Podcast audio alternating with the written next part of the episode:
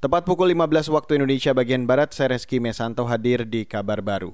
Saudara Polda Metro Jaya hari ini memanggil Gubernur DKI Jakarta Anies Baswedan untuk dimintai klarifikasi terkait acara yang digelar pimpinan Front Pembela Islam Rizik Sihab. Acara itu digelar di saat pandemi COVID-19 dan menimbulkan kerumunan massa yang berujung pelanggaran protokol kesehatan.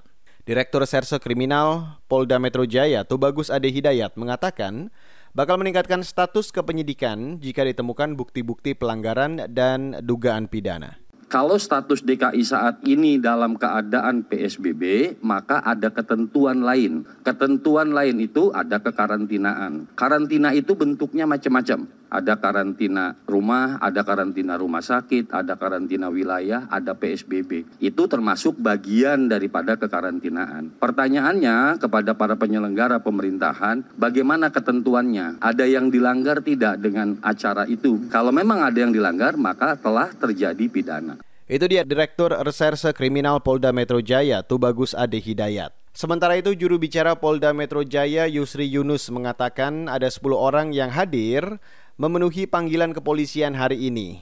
Di antaranya Gubernur DKI Anies Baswedan dan Kepala Satpol PP Jakarta. Sebelumnya, pimpinan FPI Rizik Sihab menggelar acara pernikahan putrinya bersamaan dengan peringatan Maulid Nabi Muhammad di kawasan Petamburan, Jakarta Pusat akhir pekan lalu. Acara itu memicu kerumunan massa dan tak menerapkan protokol kesehatan ketat. Pemprov DKI lantas mendenda Rizik 50 juta rupiah. Beralih ke informasi selanjutnya, penggunaan aspal karet di Indonesia kini semakin menjadi primadona. Di Kabupaten Musi Banyuasin, Sumatera Selatan misalnya, sejak dua tahun lalu hampir semua jalan raya kabupaten menggunakan aspal karet.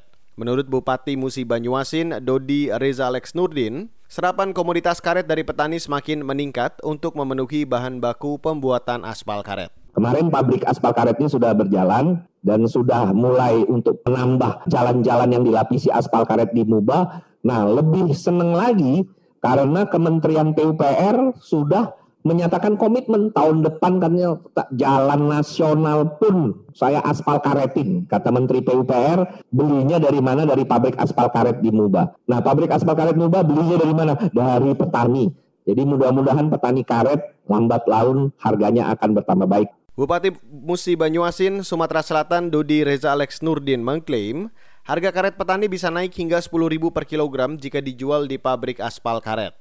Kata dia, Pemkap Musi Banyuasin gencar membagikan secara gratis mesin pengolah karet menjadi lateks kepada para petani. Jika petani karet menjual hasil olahan lateks ke pabrik asal karet, maka harga jualnya bisa mencapai Rp20.000 per kilogram. Saudara aktor Hollywood Ryan Reynolds dan Rob McElhenney siap mengakuisisi klub sepak bola South Wales yaitu Wrexham.